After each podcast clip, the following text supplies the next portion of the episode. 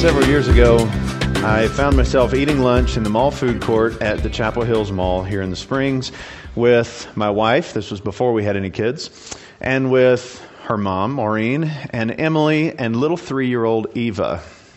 Right there. Okay. And um, I found myself privileged to sit on the far end of the table, away from all the grown ups, with Eva. I'm not sure how I ranked to sit at the kids' table, but it was an honor. Um, and I'll tell you why. The food came to the table after we waited a little bit. We handed out everybody's stuff, and everybody started digging in right away. And everybody thought, okay, this is great. Like, we're just digging into lunch. That's what we're here for. All's going well. And wonderful little three year old Eva speaks up to me and she goes, We forgot to pray. And I went, Oh, that, okay. So, like, made that awkward move where I kind of like leaned into the conversation with everybody already chatting, and I said, Everybody, Eva just reminded me we need to stop and pray. And so we did. And everybody, after we said amen, everybody leaned over and looked at her and said, Eva, thank you so much. That was really sweet of you. Good girl. Proud of you. All this stuff. And so I'm still at the kids' table. And after everybody else was done talking to her, I said, Eva, good job. It's so important that we pray, right, before we eat. And she goes, Yes, so we can let our food cool.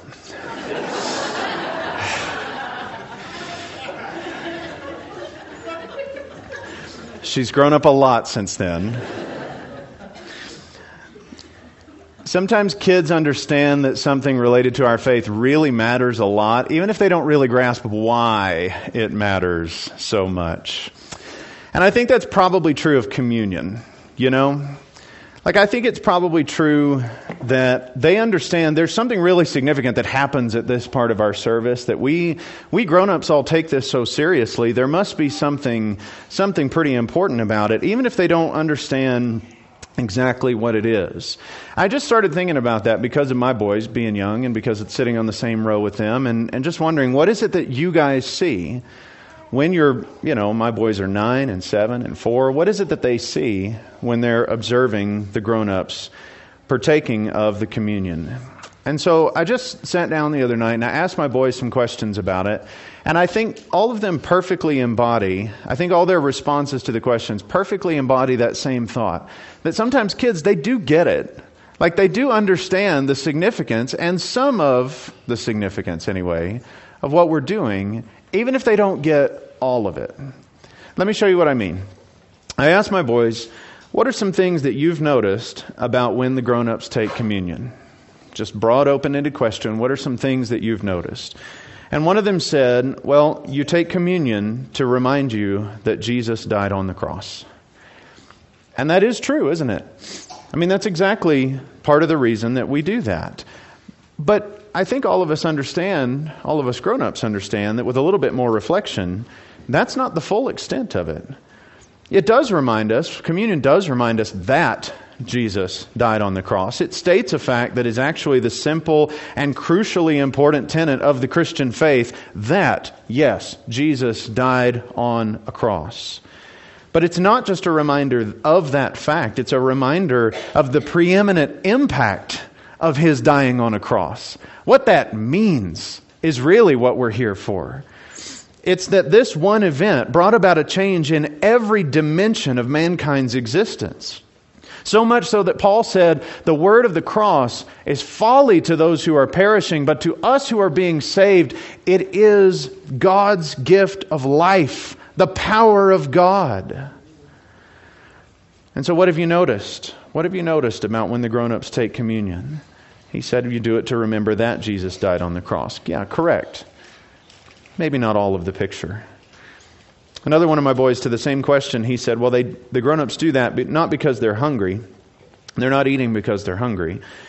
They're eating because Jesus died on the cross, and the things that they're eating and drinking represent his blood and his body, and they help you to think about him. And that's true, isn't it? It is true.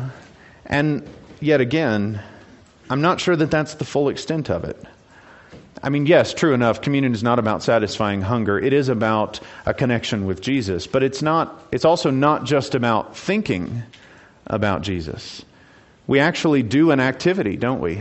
There is an action here. It's not just a mental process. It's a physical one and a spiritual one and a mental one all at the same time.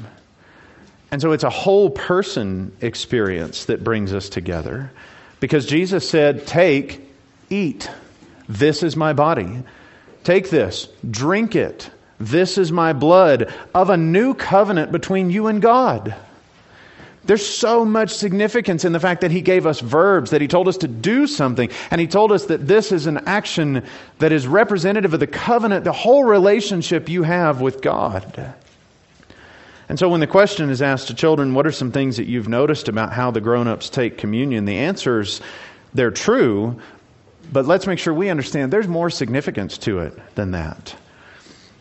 Another question I asked my boys was this, and there are plenty more. There's lots more that we could talk about, but for the sake of time, I'll just just one more. How does communion feel for you guys as you watch the grown-ups participate in it? Is it joyful? Is it serious? Or what? And one of them said, "Well, it kind of makes me feel sad because Jesus died." And some happy because he saved our he saved us from our sins doing that. It's kind of joyful and also really serious. And then the other one, who has this is my other son, who has a very a strong tendency to be very analytical. um, he said it's definitely more serious than joyful. I'd say about one fifth of it is joyful, and the other is serious. um, and I have to say, this time, I think their answers are spot on. Like percentage wise, maybe it's a little flexible, but other than that. You remember how the Apostle Paul said the cup of blessing that we bless is a participation in the blood of Christ. And the bread that we break, is it not a participation in the body of Christ? You see, communion, brothers and sisters, is directly connected to Jesus.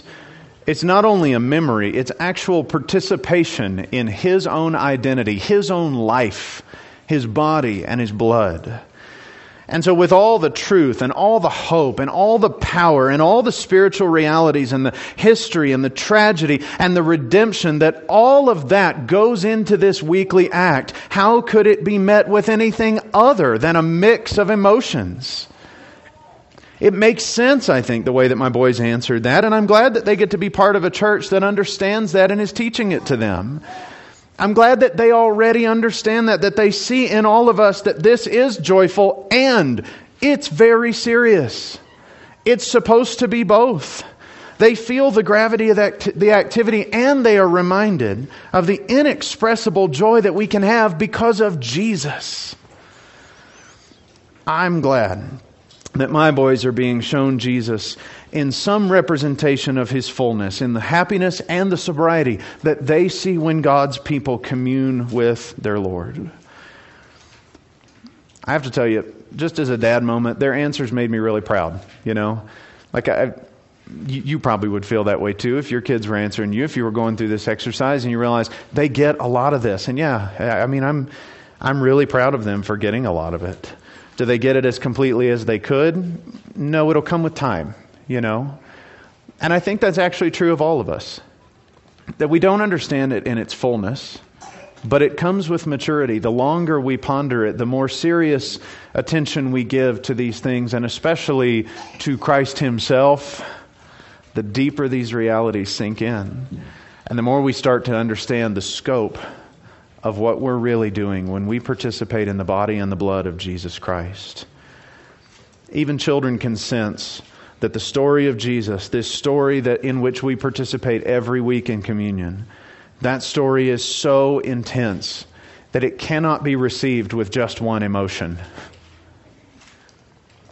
Then how much more should those of us who are mature be open to all the splendor and seriousness of God's plan for us in Christ's death and his resurrection from the dead? Children see a lot about spiritual things, even if they don't understand the deeper and truer impact of that. And I hope that we can learn from their level of understanding to go beyond, to look to bigger and better things, to, to not be satisfied with just what we have known, but to seek to know God that much better. And to seek that every time we eat and drink with the Lord in this opportunity that He has given us every Sunday.